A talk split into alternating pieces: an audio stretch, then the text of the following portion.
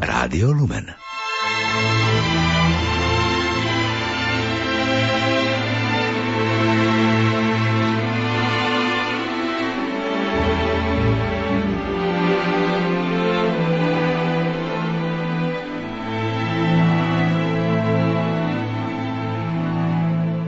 Dobrý deň, vinšujem, ako sa máte, nesiem vám noviny, nože počúvajte. Keď som pásol ovce v noci, stalo sa to z Božej moci, že sa hviezda zjavila, salaž náš ožiarila.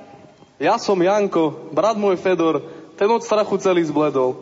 Keď sa zjavil aniel tam, nebojte sa, riekol nám. Nebojte sa, zvestujem vám veľkú radosť, ktorá bude patriť všetkým ľuďom. Dnes v Dávidovom meste sa vám narodil Spasiteľ Kristus Pán. Radujte sa všetci ľudia, zobudte sa, presajte, nech sa nebo otvorilo, narodil sa Spasiteľ. Nemeškajte, utekajte, Betleheme, jasličkách, uvidíte Mare dieťa zavinuté pri nočkách. Nemá postel perinočku, len slamu a samý chlad. Otvorilo náruč malú, chce vás všetkých požehnať. Maštalka je ožiarená, svetlo a spel z výsosti, volá všetkých oslavovať zázrak Božej milosti. My sme veľa nemeškali, čo sme mali sebou vzali. Hrudu síra jahňatko pre malé pacholiatko.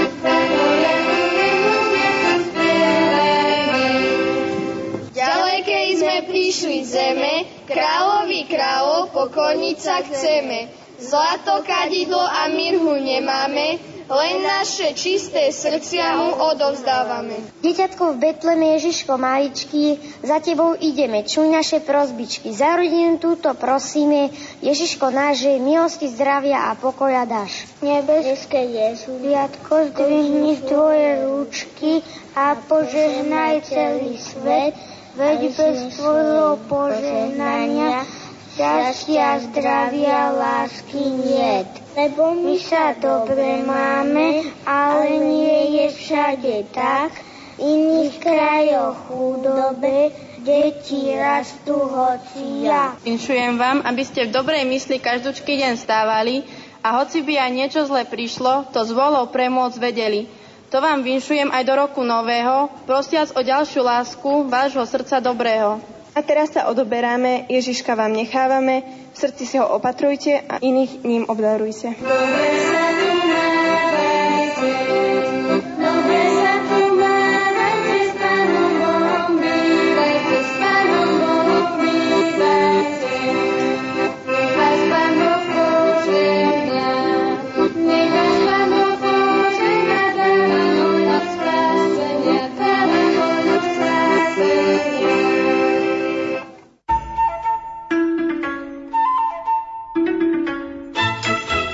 Vianoce s Radiom Lumen.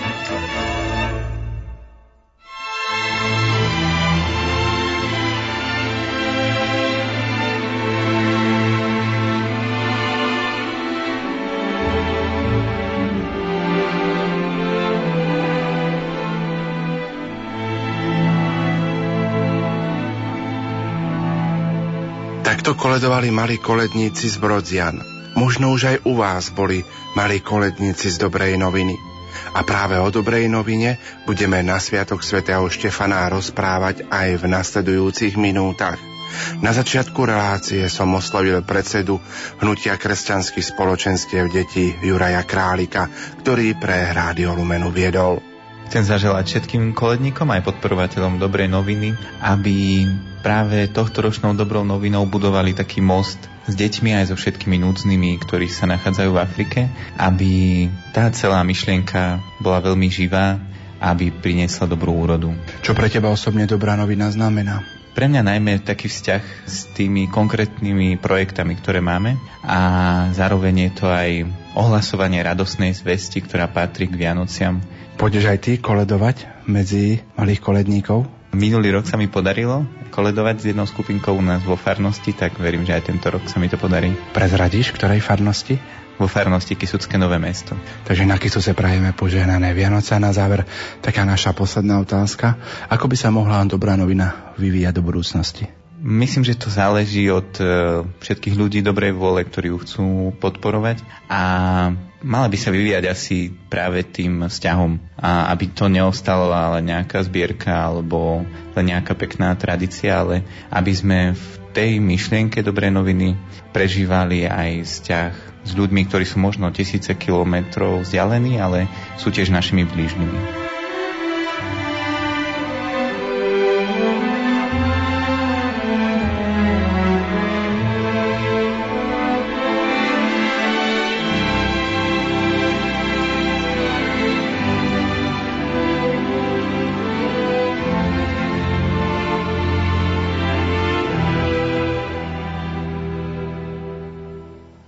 Pokojné a ničím nerušené počúvanie nasledujúcich minút rozprávania o dobrej novine vám zo štúdia Hrádia Lumen Prajú Peter Ondrejka, Diana Rauchová a Pavol Jurčaga.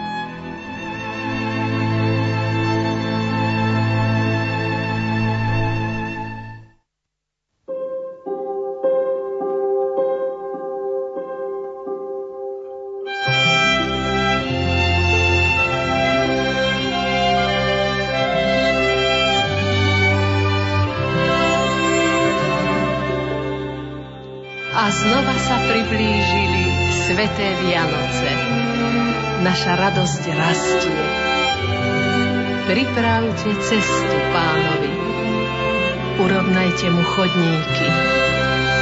Neschodné cesty urobte schodnejšími, lebo onedlho budeme počúvať tie tajomné, neslýchané, ale neomilné noviny.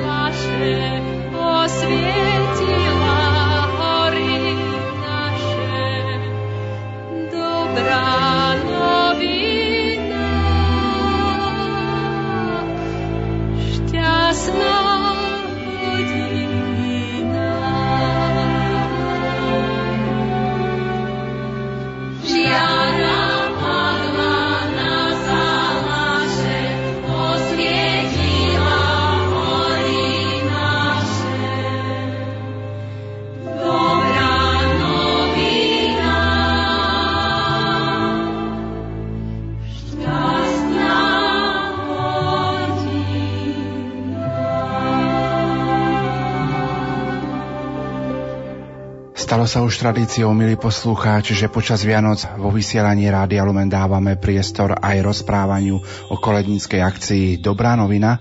Dovolte mi, aby som štúdiu privítala našich dnešných hostí, riaditeľa Dobrej noviny Maroša Čaučíka, programového koordinátora Dobrej noviny Jána Grenčíka a organizačnú koordinátorku Dobrej noviny Silviu Senkovú.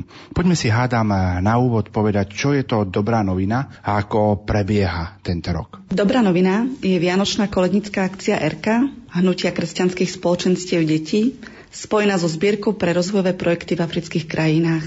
Je zároveň najrozsiahlejšou akciou RK a prekračuje nielen rámec jeho členskej základne, ale aj hranice Slovenska a európskeho kontinentu. Dobrá novina, my teda, ako sme spomínali, verejná zbierka, ktorá je povolená ministerstvom vnútra Slovenskej republiky.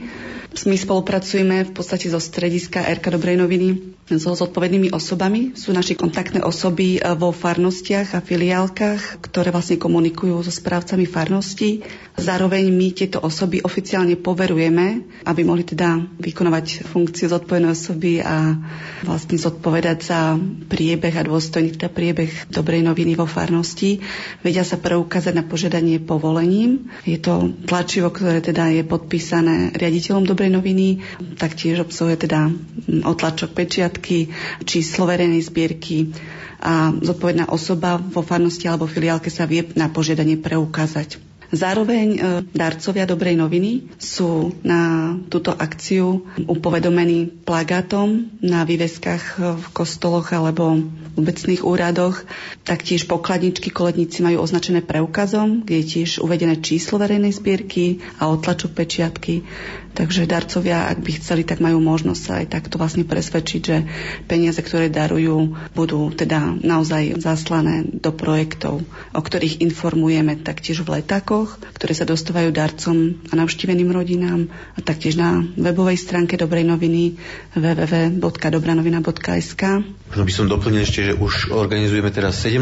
ročník Dobrej noviny, takže Dobrá novina už má veľkú tradíciu na Slovensku. Je to ozaj, sa dalo povedať, veľmi veľká akcia ľudí dobrej vôle, ako Silvia povedala, presahuje rámec RK. RK je tá organizácia, ktorá ju pripravuje alebo organizačne zaštiťuje, za ňu zodpovedná, ale do dobrej noviny sa zapájajú mnohé farnosti, aj mnohé možno ďalšie rehole, spomenul by som Salesiánov alebo možno aj Združenie Marianskej mládeže, mnohé, mnohé iniciatívy a jednotlivci a najmä mnohé farnosti. Odhadujeme, že tento rok budeme mať opäť asi 1100 farností a filiálok, možno aj viac, ktoré budú zapojené do tejto veľkej akcie a tešíme sa z toho ozaj, že sa dobrá novina stala na Slovensku tradíciou, že nás podporujú otcovia a biskupy, ktorí sa s deťmi stretajú predovšetkým na tretiu adventnú nedelu, ale majú takú veľkú dôveru v túto našu akciu a takisto spolupracujeme s pápežskými misijnými dielami na Slovensku. Skúsme si možno tak zaspomínať, ako to bolo na začiatku, pred tými 16 rokmi, kedy sa Dobrá novina rozbiehala. Na začiatku sme boli inšpirovaní takouto myšlienkou obnoviť kolednickú tradíciu, lebo na Slovensku táto tradícia dávna bola, len počas komunistického režimu bola na mnohých miestach zastavená, tak sme si povedali, že by sme chceli skúsiť túto tradíciu obnoviť, ale tiež pridať k nej taký nový rozmer, čím sme sa inšpirovali od našich kamarátov v Rakúsku. A ten nový rozmer bol, že budeme peniaze, ktoré dostaneme, si koledníci nenechajú, ale zhromaždíme ich na spoločný účet a potom ich pošleme na podporu rôznych humanitárnych a rozvojových projektov do krajín tzv. tretieho sveta.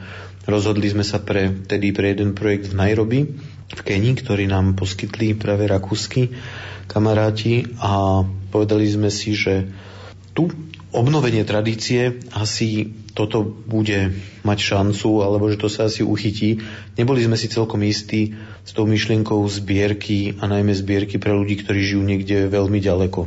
Prvý rok sa nám zapojilo asi 100 farností a filiálok, teda mladí ľudia s deťmi v nich. Pre zodpovedné osoby, tých, ktorých mali dobrú novinu na starosti, sme zorganizovali tri také kurzy, kde sme si vysvetlili ako na to. Bolo to vtedy pre západné, stredné a východné Slovensko. A myslím, že mladí ľudia sa veľmi zapalili pre túto myšlienku. Aj reakcie z toho prvého roka boli veľmi pekné, pozitívne. Ľudia vítali takúto iniciatívu, že sa obnovuje koledovanie a takisto boli veľmi štedrí. Prvý rok sme vyzbierali milión 100 tisíc slovenských korún, čo bolo pre nás obrovská suma. A vďaka tejto sume sme mohli podporiť 6 tried v chudobných slamoch Nairobi pre deti, ktoré pochádzali z prostredia extrémnej chudoby. Ako to šlo potom ďalej? Ďalej sme získali veľmi dobrú spätnú väzbu.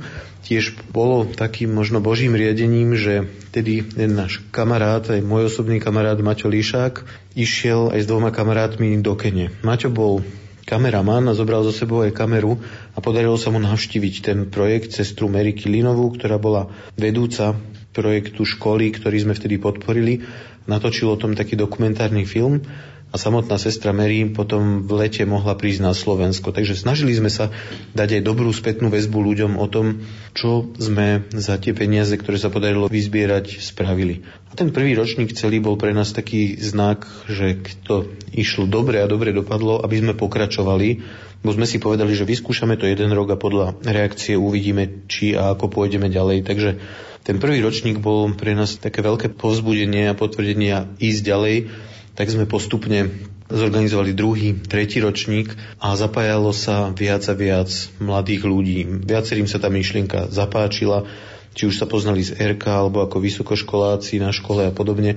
Postupne sa tá myšlienka dostala do viacerých farností a z roka na rok nám počty zapojených farností aj koledníkov rástli. Ktorý z tých projektov za tých uplynulých 16 rokov sa práve možno tomu vášmu erkárskému srdcu stal taký najbližší? Možno to bol aj ten prvý, kde sme podporili tých 6 tried so slamou Mukuru. Bolo to v rámci takého väčšieho projektu, ktorý mal názov Mukuru Promotion Center, kde potom postupne fungovali 4 základné školy, kde začali chodiť aj slovenskí lekári, kde mali dva detské domovy a v týchto aj detských domovoch sa vystriedalo viacero našich dobrovoľníkov. Postupne sme mali možnosť poslať niekoľko mladých ľudí na 3 mesiace cez letné prázdniny do Kene, tak tí pracovali a v podstate až do tohto roku fungovali, pracovali v týchto projektoch pre siroty a detská z ulice tam. Takže dalo by sa povedať, že to bol tento projekt, ale boli to aj ďalšie. Mne osobne napríklad prirastli k srdcu veľmi projekty v Sudáne, v Južnom Sudáne, čo je veľmi misijná krajina, krajina, ktorá potrebuje veľmi veľa pomoci, ale možno nielen finančnej, ale aj takej ľudskej. Ľudia sú tam veľmi vďační za to, že sa dozvedia, že ľuďom v Európe na nich záleží. Ľuďom, ktorí sú vzdialení tisícky kilometrov, proste nie sú lahostajní, myslia na nich a niekedy ich aj prídu navštíviť, tak za toto sú tí ľudia veľmi vďační a možno našincovi práve takíto jednoduchí ľudia, ktorí žijú v podmienkach, ktoré pre nás boli ťažko predstaviteľné, tak viac prirastú k srdcu. Práve v týchto dňoch mali koledníci navštevujú príbytky aj našich poslucháčov, ale čo všetko je potrebné urobiť, zabezpečiť, aby títo koledníci naozaj mohli prísť, respektíve ak sú ešte farnosti, kde sa nekoleduje dobrá novina, tak čo by tieto farnosti mohli, respektíve mali urobiť, aby napríklad o rok už aj mali koledníci mohli chodiť po ich farnosti, tam, kde momentálne ešte dobrá novina nie je. Na začiatku ročníka sa snažíme osloviť minuloročné farnosti. Samozrejme výzva o možnosti zapojiť sa je aj na našej webovej stránke, ako som spomínala www.dobranovina.sk. Samozrejme, ak niekto iniciatívne má túžbu stať sa zodpovednou osobou a má súhlas správcu farnosti, môže nám zatelefonovať alebo napísať e-mail a my sa už vieme teda dohodnúť, ako postupovať ďalej. V rámci príprav každoročne organizujeme kurzy kurzy pre nové zodpovedné osoby, kde nová zodpovedná osoba má možnosť získať e, informácie nielen z organizovania dobrej noviny, ale v podstate aj informácie o projektoch, ktoré podporujeme a taktiež o práci, o koledovaní ako takom. Taktiež organizujeme stretnutia zodpovedných osôb. Tie sú už určené viac menej služobným starším zodpovedným osobám a vlastne snažíme sa, aby v jednotlivých diecezách mali možnosť stretnúť sa, mali priestor na to osobné stretnutie, výmenu skúseností a samozrejme snažíme sa informovať teda o nových veciach, o podporovaných projektoch, taká spätná väzba, aby zodpovedné osoby vedeli podať tieto informácie ďalej. A samozrejme veľmi účasť teda na týchto stretnutiach zodpovedných osôb osôb nám veľmi pomáha aj pri prevzati si materiálov. Zároveň Organizujeme Sveté omše spojené s vyslaním koledníkov v jednotlivých diecézach.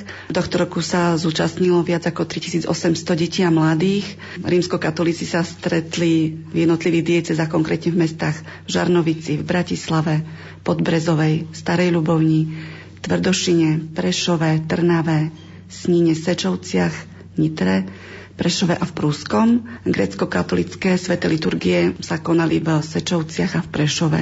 Aký význam majú takéto vysielacie pobožnosti aj pre stretnutie malých koledníkov s otcami biskupmi, aj pre otcov biskupov, ktorí sa takto naživo stretnú s malými koledníkmi, ktorí budú ohlasovať túto radostnú zväzť o narodení Ježiša Krista? Myslím si, že takéto stretnutia sú vždy pre každého povzbudením. Ja som zažil tento rok túto svetú omšu v Bratislave a bolo to úplne fantastické, že už pred svetou omčou počas workshopov sme spolu s deckami, tam sme boli asi z 12 farností a dedín, a miest, tak sme v podstate mohli sa niečo dozvedieť nové o Afrike. Bol tam jeden dobrovoľník, ktorý bol v lete v Kenii, tak ten nám rozprával svoje zážitky, svoje postrehy. Učili sme sa tam nové veci robiť, spievali sme africké pesničky, čiže už tam sa vytvorila fantastická atmosféra a potom na Svete Omši, keď otec biskup e, nás naozaj tak nejak povzbudil a požehnal, dal nám to svoje také otcovské požehnanie otca biskupa na túto našu dobrovoľníckú prácu, tak myslím si, že to bolo naozaj také povzbudzujúce a na záver potom po Svete Omši, ak sme boli vonku pred kostolom, tak všetci boli naozaj takí potešení, povzbudení, že ideme do toho a máme tu chuť e, ohlasovať tú najlepšiu správu, to, že Pán Ježiš sa narodil kvôli nám aj do tých našich rodín, do našich domovov. A takisto, že skúsime zniesť aj nejakú tú obetu, aj ten chlad, alebo to obetovať, že nebudeme pozerať všetky rozprávky, ktoré dávajú v telke a namiesto toho pôjdeme koledovať, tak e, vlastne e, pomôžeme aj vďaka tým vykoledovaným peniažkom aj, aj ľuďom, ktorí naozaj tú našu pomoc potrebujú v projektových krajinách v Afrike.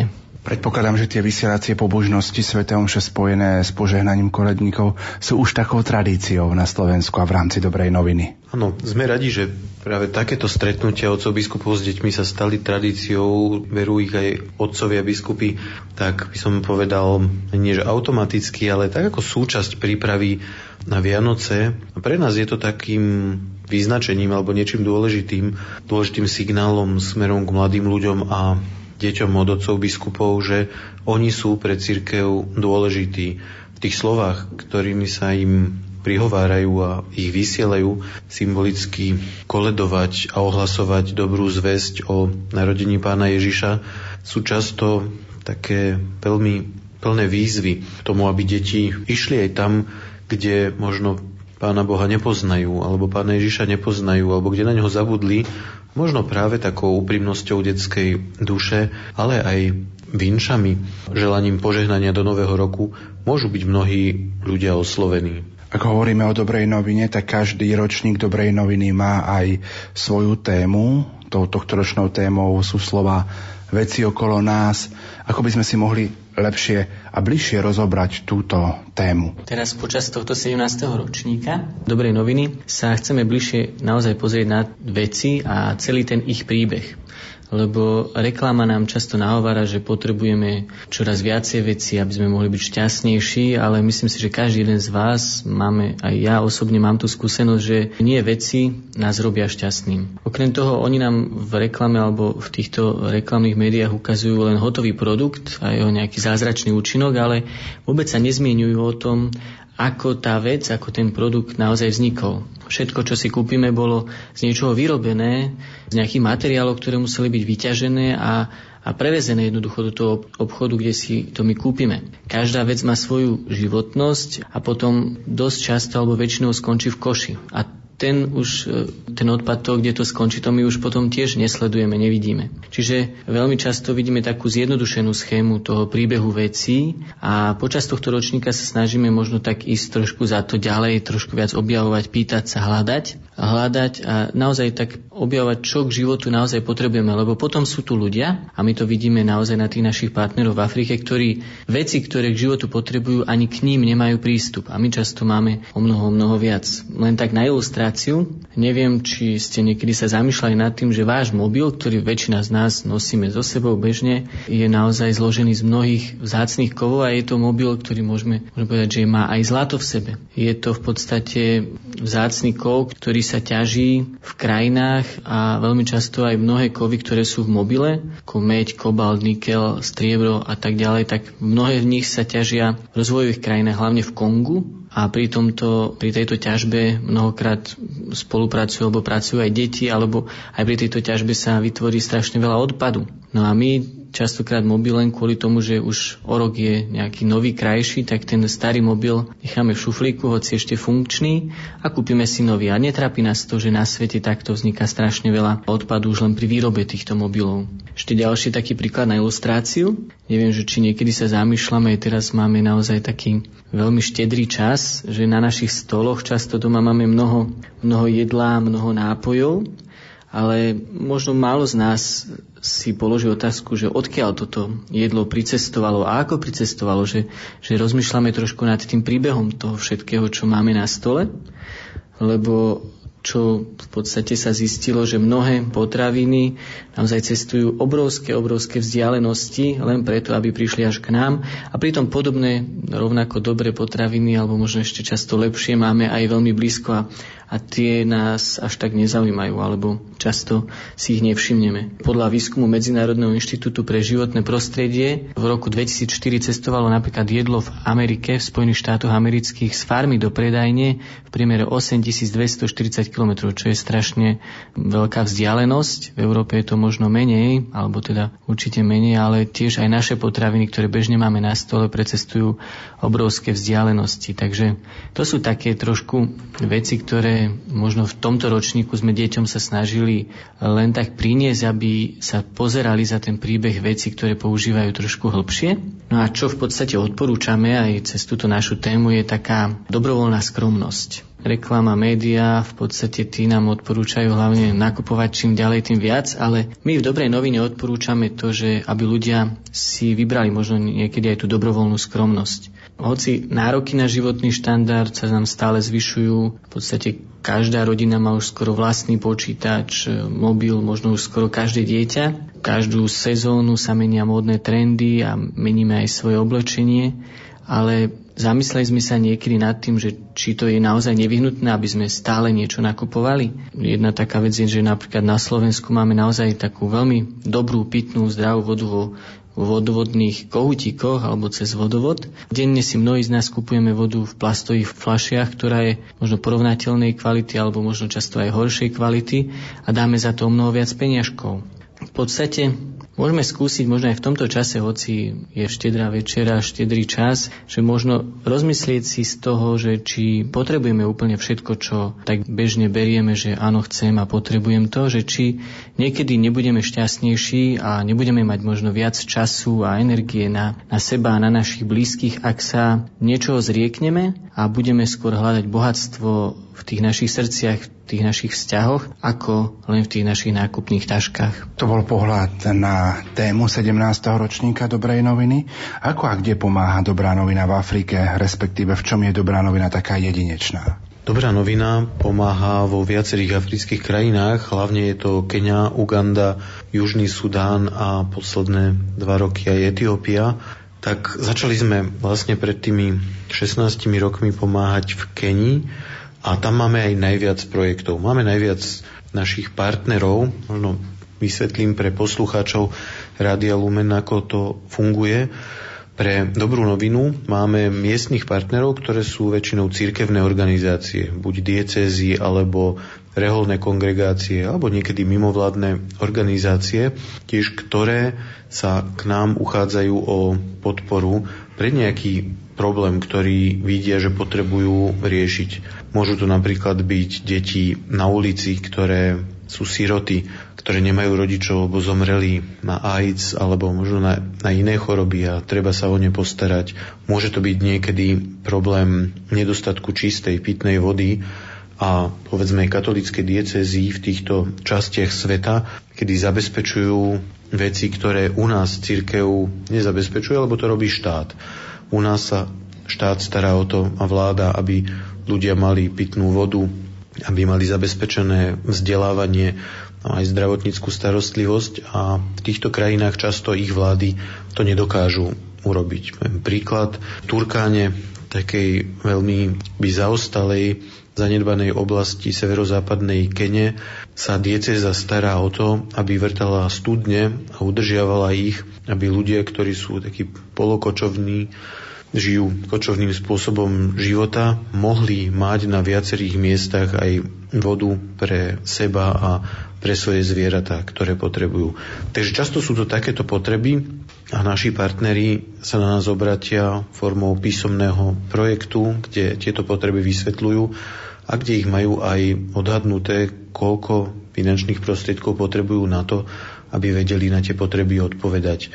My potom tieto projekty prekladáme, pripravíme ich pre komisiu dobrej noviny, ktorá ich schvaluje a potom sa snažíme týmto partnerom pomôcť a zafinancovať im tie projekty. Niekedy sú jednoročné, niekedy sú aj viacročné. Ten rozsah projektovej pomoci už je za tých 16 rokov tiež dosť veľký. Pomáhame najmä vo vzdelávaní, aby deti mohli získať základné vzdelanie. Niekde ako v Kenii je teoreticky základné vzdelanie bezplatné a mala by ho tiež zabezpečovať vláda, ale v praxi to často nefunguje a treba pomôcť tomu, aby deti z rodín, ktoré sú veľmi akoby chudobné, sociálne odkázané, sa mohli do tej školy dostať a to vzdelanie absolvovať. Na vzdelávanie dávame veľký dôraz, lebo myslíme si, že vzdelanie je cestou z chudoby a cestou k ozajstnému rozvoju.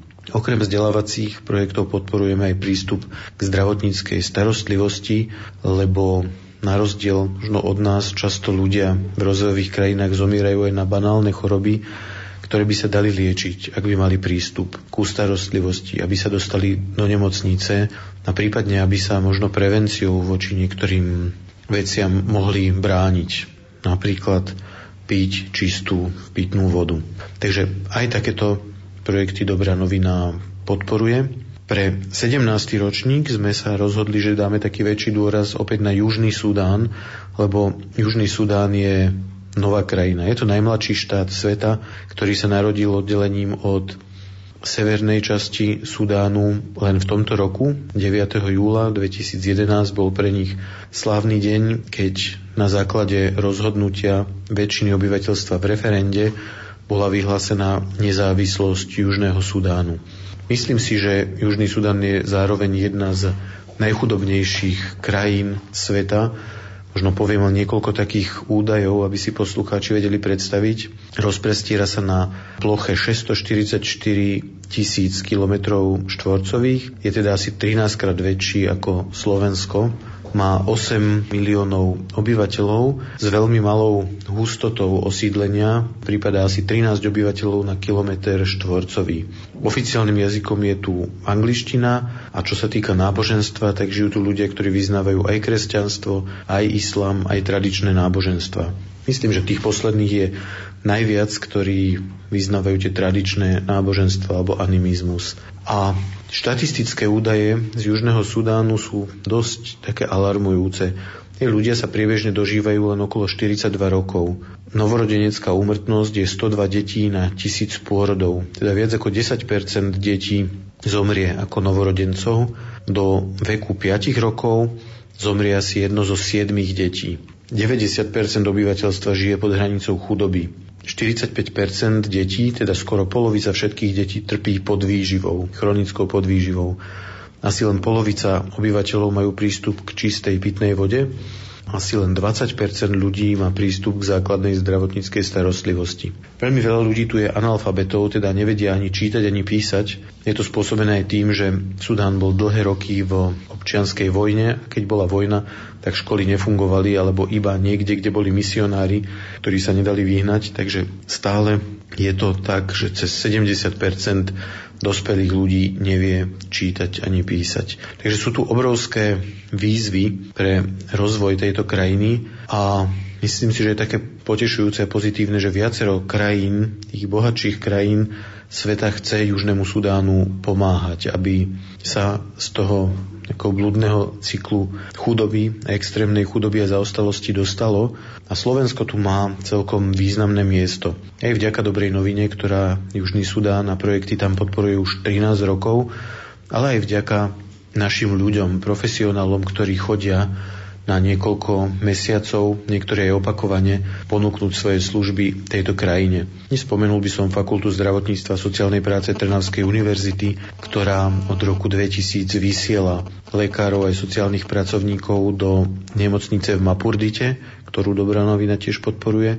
A tiež Vysoká škola svätej Alžbety posiela lekárov zo Slovenska, ale niekedy aj z Čiech do ďalšej nemocnice v Marial Lu, aby tam robili službu miestnemu obyvateľstvu.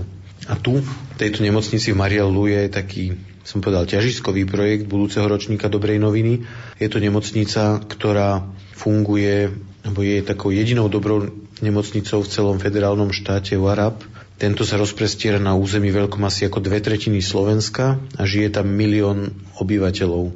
Nemocnica ale malá, postavili ju lekári bez hraníc ešte za vojny a je taká veľmi jednoduchá, takže spolu aj s rakúskymi koledníkmi z rakúskej koledníckej akcie sme sa rozhodli, že by sme chceli tejto nemocnici pomôcť postaviť nové detské oddelenie, lebo doteraz má nemocnica len 54 lôžok, ale keď prídu dažde, prichádza veľa detí, ktoré sú choré na rôzne choroby, na maláriu, ale aj dýchacie choroby, problémy, takže nemajú sa potom kde zmestiť do tých oddelení a sú len na nemocničnom dvore a nemocnica má veľký problém. Takže chceli by sme rozšíriť aj toto detské oddelenie a v budúcnosti tiež, ak sa získa dosť zdrojov, pomôcť postaviť aj novú operačnú budovu, kde budú môcť robiť chirurgické operácie. Spomeniem možno len niekoľko údajov, ako to tam funguje. Často sú tam obrovské horúčavy.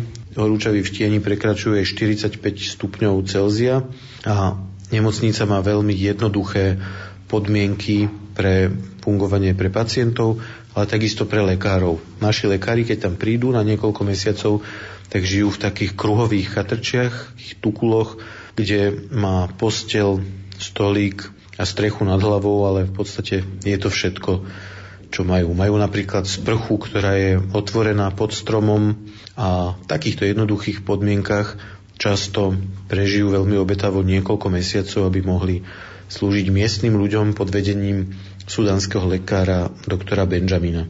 Takže veríme, že aj v týchto dňoch Vianoc sa podarí koledníkom osloviť veľa ľudí na Slovensku, osloviť ich srdcia, vyzbierať aj dostatočné zdroje, aby sme mohli tej, tejto nemocnici, ale aj ďalším projektom, ktoré už máme rozbehnuté, opäť a účinne pomôcť.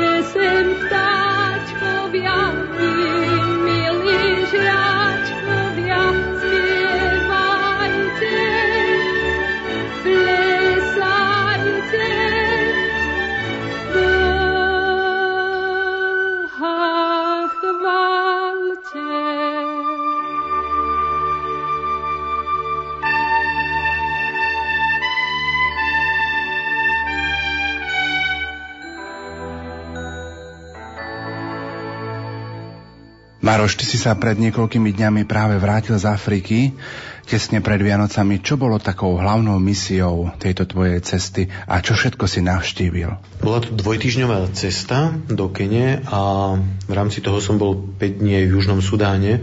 Keni som navštívil niektoré projekty, ktoré podporujeme. Spomenul by som napríklad Mukuru Promotion Center, ktorý Dobrá novina už viacročne podporuje. A v posledných štyroch rokoch tento projekt veľký, ktorý funguje pre obyvateľov slamov v Nairobi, podporila aj Európska únia. A práve v tomto čase mojej návštevy bolo tam také väčšie podujatie, ktoré chcela ukončiť táto fáza projektu a kde miestni ľudia aj ukazovali čo sa podarilo vďaka podpore z Európy dosiahnuť. Bolo to také veľmi zaujímavé vypočuť si tých, ktorí boli priamo zástupcovia adresátov pomoci, napríklad ženy, komunite slamov Mukuru, ktoré, pre ktoré sa organizujú rôzne aktivity, aby mohli potom nájsť obživu pre svoje rodiny, alebo tieto ženy aj muži ďakovali za to, že deti zo slamov z prostredia extrémnej chudoby sa mohli dostať do dobrých škôl a mohli získať základné vzdelanie. Stretol som sa aj so sestrou Mary Kilinovou, ktorá bola riaditeľkou tohto centra ešte na začiatku dobrej noviny a ona mi vždy povie nejaké príbehy mladých ľudí, ktorí boli kedysi deti, ktoré ona dostala práve do týchto škôl a vďaka vzdelaniu majú teraz zabezpečené živobytie. Mladý človek, ktorý vyštudoval ekonómiu a robí teraz účtovníka pre čo mimovládnu organizáciu alebo mnohé iné také tzv. success stories, ako také príbehy úspechu Sestra Mary je z toho veľmi rada. Aj pre nás je to taká pozitívna spätná väzba, že keď vidíme, že tieto deti, ktoré by boli, možno sa dostali na ulicu a nemali by šancu na vzdelanie vďaka pomoci aj zvonku, ale hlavne vďaka tej veľkej energii tam v Keni, ktorú našli ľudia, ktorí im pomáhali, dokázali nájsť svoju cestu životom. Ďalej sme mali viacero stretnutí v podpornej kancelárie DKRK v Nairobi. Existuje taká malá podporná kancelária, ktorá je takým mostom medzi nami, našou dobrou novinou, rakúskou koledníckou akciou a tými konkrétnymi projektami, ktoré podporujeme. Počas roka ich chodia navštevovať, monitorujú ich aj kontrolujú, ako sú tie naše peniaze využité, ale zároveň sú takým podporným miestom. Snažia sa vidieť ich potreby a pomôcť im v budovaní ich kapacít. No ako som spomenul, 5 dní som strávil v Južnom Sudáne. Cestovali sme do nemocnice v Mapurdite, ktorú Dobrá novina zo zbierky podporuje už tiež viac rokov. Postavili sme budovu na operácie, na chirurgické operácie, kde zo Slovenska tiež vďaka Trnavskej univerzite a iniciatíve profesora Krčmeryho sa dostalo zariadenie na to, aby mohli operovať. Podporujeme ich v tom, aby aj mali lieky a zdravotnícky materiál a tiež sme prispeli na budovy pre strednú zdravotníckú školu. Bo toto je obrovský problém Južného Sudánu, že majú veľmi málo ľudí, ktorí majú odborné vzdelanie. Takže pri tejto nemocnici v Mapurdite vyrastla aj stredná zdravotnícka škola, ktorá školí miestne sestry alebo bratov, by som povedal, lebo väčšina z nich je, je mužov. V tejto nemocnici sme sa rozprávali o budúcej podpore. Veľmi by potrebovali rengen, rengenové zariadenie, možno aspoň nejaké jednoduché, lebo nemocnica funguje už 11 rokov bez neho a keď príde pacient, ktorý má zlomeniny, tak takto lekári musia len tak nejako odhadom odhadnúť, nemajú možnosť toho, čo majú naši lekári, že vás pošlú na rengenovú snímku a podľa toho vedia presne, kde a čo majú urobiť. Ďalej sme v Sudáne boli v Rumbeku, kde podporujeme z dobrej noviny tréningové centrum svätého Petra Klávera.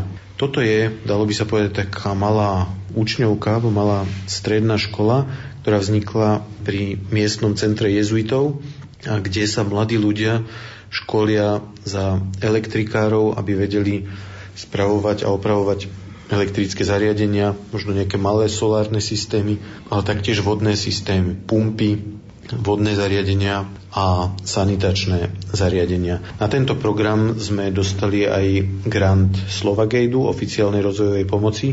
Jeden projekt teraz v decembri končí, ale ďalší dvojročný projekt bude pokračovať. Takže tešíme sa, že aj vďaka podpory slovenskej vlády, aj slovenskej a rakúskej koledníckej akcie môže tento projekt pokračovať ďalej a vráti sa na Slovensko človek, ktorý tam urobil veľký kus práce, Jano Rusnák, ktorý bol zástupca vedúceho tohto centra a chceli by sme tam poslať nového človeka, ktorého z našej strany už sme vybrali. Je to Miroslav Spišiak, dôstojný pán, ktorý je farárom v Podhorí v bansko diecéze a ktorý sám má elektrotechnické vzdelanie a chcel by tam aj z tejto stránky pomôcť. Možno aj v takej pozícii technika, koordinátora, ale zároveň aj kňaza.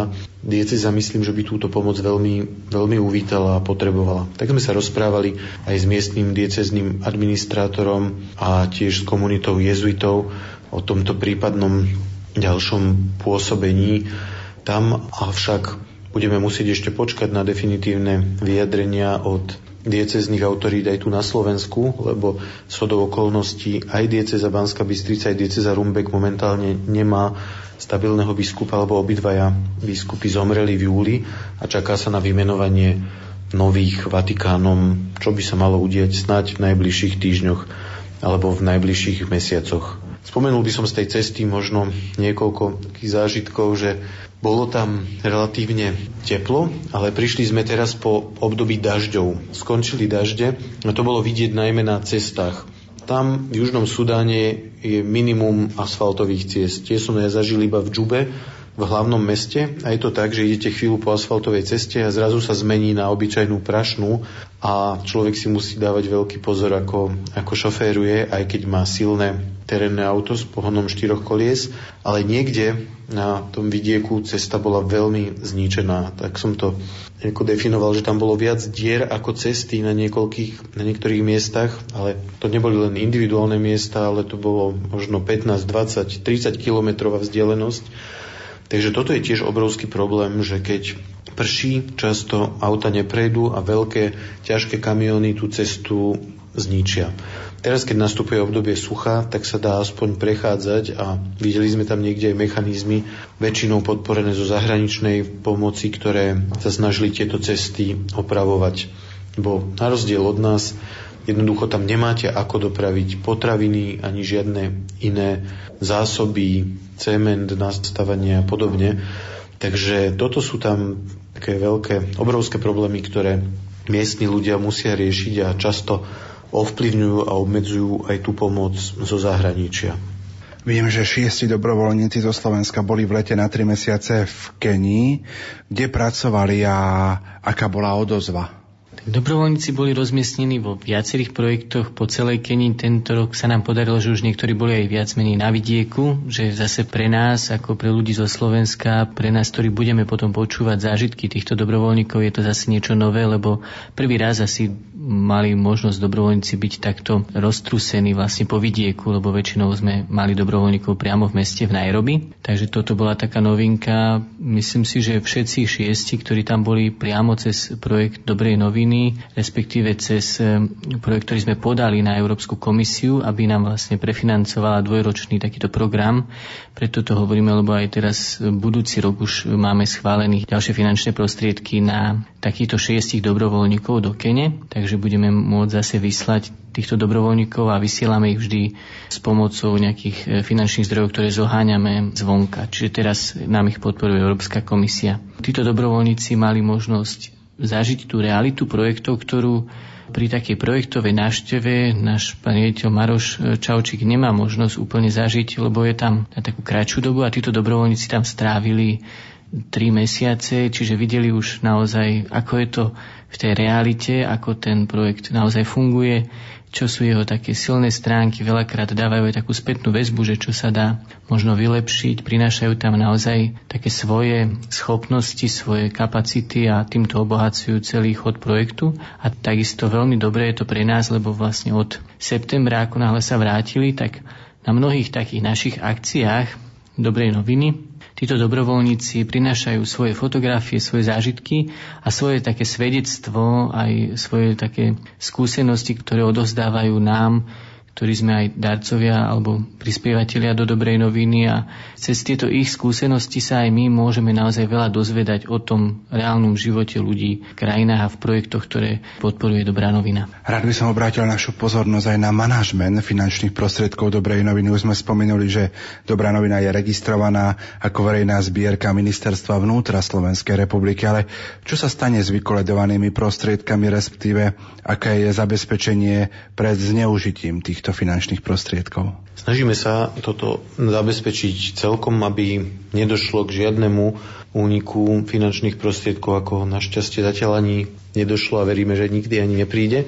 Je to zabezpečené tak, že v každej farnosti jedna zodpovedná osoba, ktorá má viac ako 18 rokov a svojim podpisom nám garantuje, že súhlasia s pravidlami dobrej noviny a má to odkonzultované aj s pánom farárom. Keď sa peniaze vyzbierajú, možno je to viacero skupiniek, odporúčame, aby ich spoločne prepočítali, spravili o tom zápis a poslali nám ich potom čím skôr na účet dobrej noviny, kde tieto peniaze zhromažďujeme a tam sa skončí tá fáza od farnosti na stredisko RK.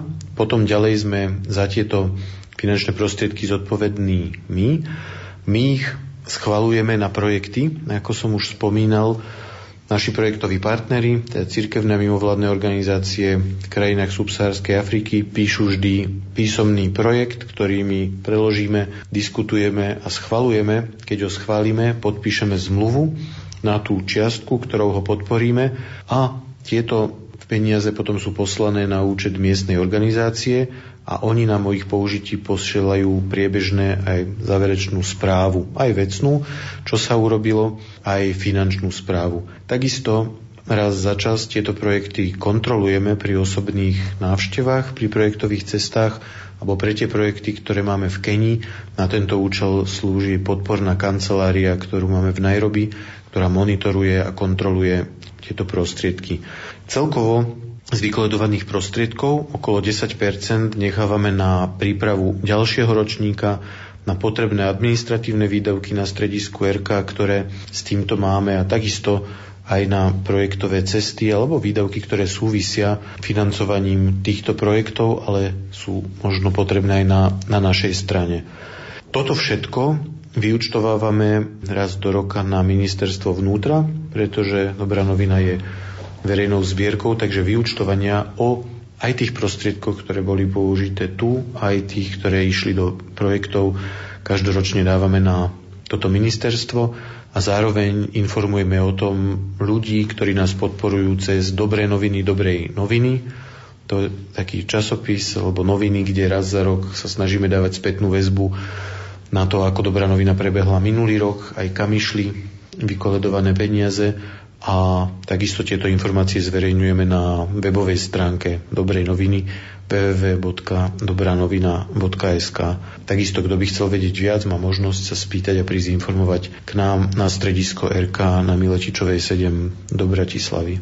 Možno by som ešte dodal to, hoci bolo to na začiatku už spomenuté kolegyňou Silviou, ale radšej to aj zopakujem, že kolednícke skupinky Dobrej noviny sú označené preukazmi, majú taký preukaz ako nálepku, ktorú dajú na pokladničku, kde je pečiatka dobrej noviny, aby sa nestalo, že tieto prostriedky budú zneužité a že možno niekto iný sa bude vydávať za koledníkov dobrej noviny a ľudia dobrej viere, že toto sú peniaze na podporu projektov v Afrike, im niečo dajú a oni si to nechajú sami, tak my nemáme na koledovanie monopol. Nie sú všetci koledníci na Slovensku len koledníci dobrej noviny, ale preto, aby ich rozlíšili, tak má každá skupinka na pokladničke nálepku, ktorý je preukaz dobrej noviny a na požiadanie tiež zodpovedné a sprevádzajúce osoby sa môžu a majú preukázať poverením, ktoré dostávajú zo strediska RK. Ak hovoríme o dobrej novine, v škále svetských médií sa v nedávnom čase hovorilo o pomoci, respektíve nepomoci krajinám tretieho sveta zo strany cirkvy. Ako ste na túto situáciu reagovali vy? Ja som špeciálne napísal osobnú reakciu na tento článok, lebo vznikal dojem, akoby, že církev robí málo pre to, aby pomáhala pri možno humanitárnych katastrofách alebo robí málo pre zmierňovanie chudoby vo svete. A myslím si, že toto nie je pravda. Církev tým, že má svoje zastúpenie v každej krajine, aj, aj v rozvojových krajinách, často práve v týchto krajinách je to možno skoro jediná církev, ktorá niečo reálne a podstatne robí. Zároveň z rôznych veľkých zbierok a veľkých organizácií, ktoré prispievajú na rozvoj, by som povedal, církev je najbližšie k ľuďom a má možno najmenšie administratívne výdavky v porovnaní s inými organizáciami. A v tomto aj církev na Slovensku, myslím, podporuje veľa iniciatív. Katolická církev má na to zriadenú špecializovanú organizáciu Slovenskú katolickú charitu, ktorá, keď sú aj rôzne humanitárne krízy, tak vypisuje verejné zbierky, ale takisto sú tu ďalšie organizácie, ktoré majú podporu církvy a robia tú svoju prácu v spolupráci s ňou. Tak, taký sme napríklad aj my v Erku alebo v Dobrej novine. Sme občianske združenie, ale Dobrá novina má podporu a schválenie aj otcov biskupov. Takisto tu máme napríklad Sávio, Salesianskú rozvojovú organizáciu, alebo možno niektoré ďalšie, ktoré robia podobným spôsobom. Takže myslím si, že církev či už cez svoje priame organizácie ako Charitu alebo aj pápežské misijné diela, tak robí toho veľmi veľa, ale aj cez svoje združenia a možno aj reholné organizácie tu majú viaceré iniciatívy a keby sme to sčítali, myslím si, že toto ukáže veľmi, veľmi dobrý a pozitívny výsledok aj zo Slovenska, ale aj v tých rozvojových krajinách. To, čo robí církev, církev jednoducho by som povedal jednou vetou, často nahradza štát, a vládu, ktorá nedokáže dostatočne naplňať potreby svojho obyvateľstva, tak to robí církev v rámci svojej misie.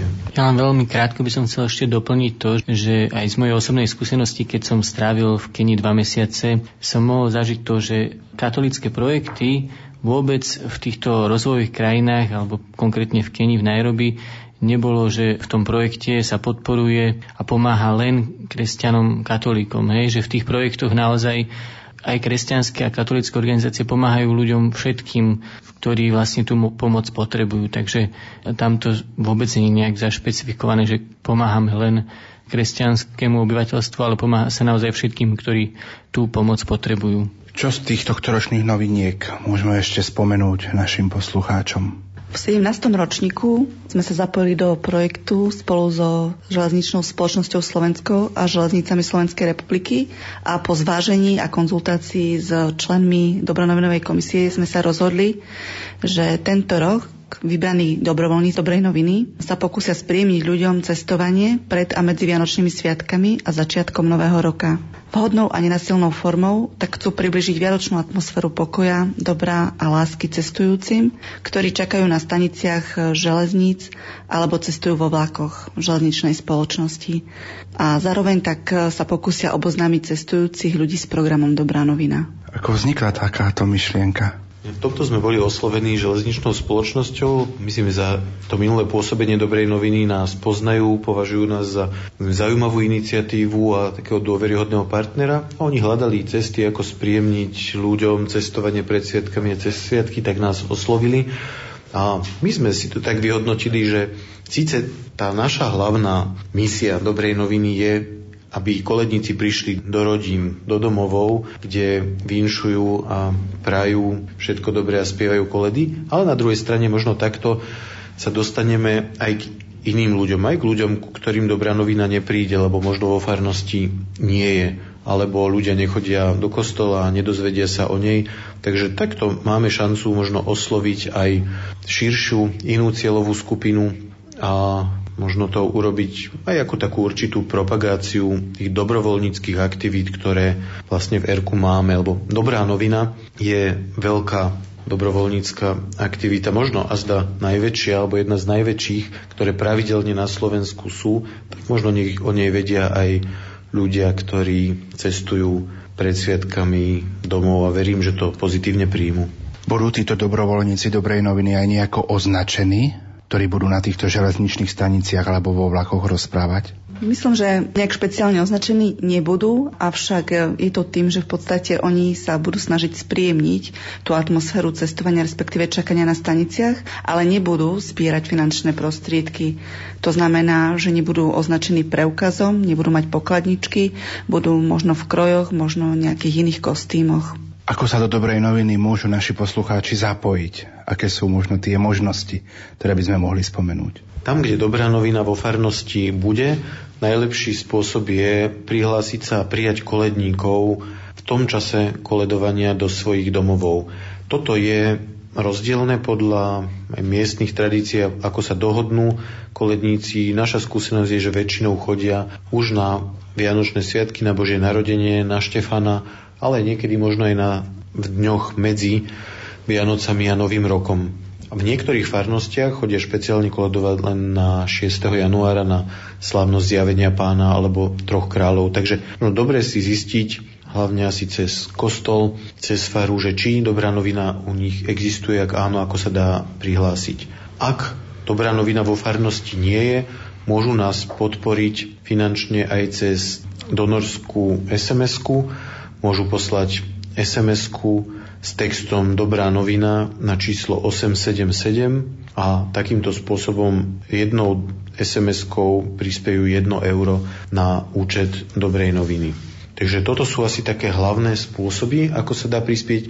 Taktiež dá sa prispieť priamo na účet Dobrej noviny, kto by mohol a chcel prispieť, poslať finančné prostriedky na účet Dobrej noviny, tak ten je zverejnený na našej webovej stránke dobranovina.sk alebo tiež ten, ten účet v letákoch, ktoré koledníci budú rozdávať. Ja by som sa predsa ešte vrátil k tej darcovskej sms aby sme našim poslucháčom zopakovali, v akom tvare a kde ju treba poslať. Čiže dá sa posielať do 31.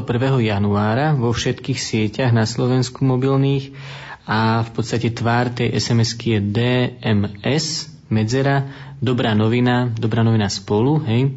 Poslať ju treba na číslo 877. Čiže DMS, medzera, dobrá novina, poslať na 877. Príspevok je 1 euro. Okrem takejto podpory vo Vianočnom období je možno sledovať rôzne ponuky, ktoré máme na našej webovej stránke alebo cez zodpovedné osoby vo farnostiach, ktoré boli zapojené. My ich informujeme o rôznych možnostiach. Napríklad mladí ľudia do 30 rokov sa môžu prihlásiť ako dobrovoľníci, že by išli 3 mesiace pracovať v projektoch, ktoré podporujeme. Tiež si môžu objednať rôzne publikácie alebo naše materiály, ktoré vydávame Erko o dobrej novine. Takže aj toto sú spôsoby, ako by sa potom mohli ďalej zapojiť do našej činnosti, ako môžeme byť v kontakte. My veľmi radi Budeme odpovedať aj na mailové otázky alebo telefonické otázky týkajúce sa dobrej noviny. Treba ich adresovať na naše kontakty, ktoré sú tiež uvedené v našich materiáloch alebo na webovej stránke www.dobranovina.sk. Čo by ste vy na záver popriali koledníkom, poslucháčom a 17.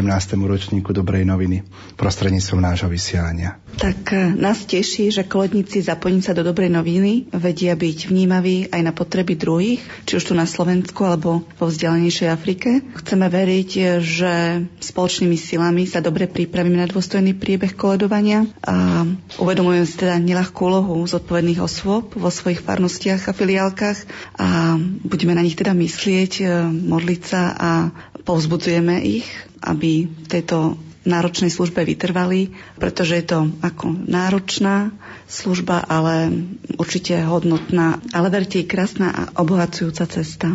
Ja by som zaželal všetkým poslucháčom aj všetkým ľuďom na Slovensku nekonečne veľa požehnania. Ja tu rád píšem aj do mailov, ktoré posielam z Dobrej noviny a pre mňa je to aj Dobrej noviny to najkrajšie, že my ľudia môžeme si želať to dobré. Že naozaj stretávame sa veľakrát, že ľudia si želajú zle, želajú si zlé veci a tu pri dobrej novine sa to tak speciálne zdôrazňuje, že ľudia môžu si želať to dobré a Pán Boh, keď to požehná, tak naozaj to je super ľudová taká múdrosť, hovorí bez Božieho požehnania, márne sú naše namáhania, a naozaj takže ja želám všetkým len nekonečne veľa požehnania. My som sa možno rád podelil ešte s jedným zážitkom z mojej poslednej cesty, kde som si uvedomil takú dôležitosť modlitby za jedný za druhých a myslím si, že aj okrem tej finančnej pomoci, ktoré cez dobrú novinu zbierame a vieme pomáhať v Afrike, si vieme veľmi pomáhať aj, aj modlitbou.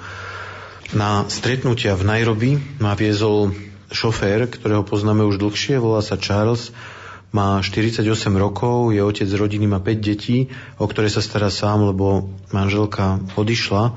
A jemu sa stalo pred necelým mesiacom to, že býval, mal domček v slamoch, v takých tých chudobných štvrtiach, za ktoré platil prenájom niekomu, ale tá pôda patrila vláde. A vláda sa rozhodla, že tie pozemky dá nejakým podnikateľom pre možno stavbu nových budov a priestorov, tak jedného dňa prišli buldozery a všetko zrovnali so sebou. Teda jeho dom, ktorý tam mal aj so všetkými vecami a toto bola taká veľká rana pre neho. A on na to, tak z môjho pohľadu, tak veľmi pokojne reagoval, hovoril, vieš, Marian, myslím si, že dôležité je, aby sme sa za seba modlili. Aby sme sa modlili jeden za druhého, potom dokážeme takéto situácie prekonať. Problémy sú na to, aby prišli a odišli. Nemôžeme ich nechať v nás pracovať, lebo by nás potom zničili, vnútorne by nás keby zničili alebo rozožrali, alebo ako by sa to dalo povedať. Takže dôležité je to, aby sme sa jeden za druhého modlili a pomáhali si. A toto bolo pre mňa také silné, keď si človek uvedomí, že otec z rodiny s piatimi deťmi razom prišiel o svoj majetok, vec, ktorú si nevieme predstaviť, ale pre týchto ľudí, ktorí majú málo, je ten vzťah k Bohu a modlitba veľmi niečo podstatné a dôležité. A ja verím tomu, že aj pri celej dobrej novine má modlitba veľkú silu. Možno aj to, ako sme sa pred rokom modlili za pokojné referendum v Sudáne a rozdelenie krajiny, čo nebolo veľmi pravdepodobné, tak sa to podarilo. Tak by som chcel nám tak popriať všetkým, aby sme vedeli dobrú novinu aj tento rok robiť s radosťou, prinášať tú radosnú zväz mnohým ľuďom, ale aby sme sa vedeli aj modliť za seba navzájom, tak ozajstne a hlboko a takto prekonávať svoje ťažké situácie aj my, aj tým partnerom, ktorý máme v Afrike. A chcem poprieť všetkým poslucháčom plnosť vianočnej radosti, vedomie, že Boh je, že Ježiš žije, že mu na nás záleží a preto prichádza k nám ľuďom, aby sme sa mu dokázali čo najviac otvoriť, možno v takej jednoduchosti a skromnosti a možno nám to vie pomôcť aj v našich životoch potom, aby sme vedeli v jednoduchosti hľadať svoju cestu s Pánom Bohom aj v novom roku 2012. Všetko dobré. thank you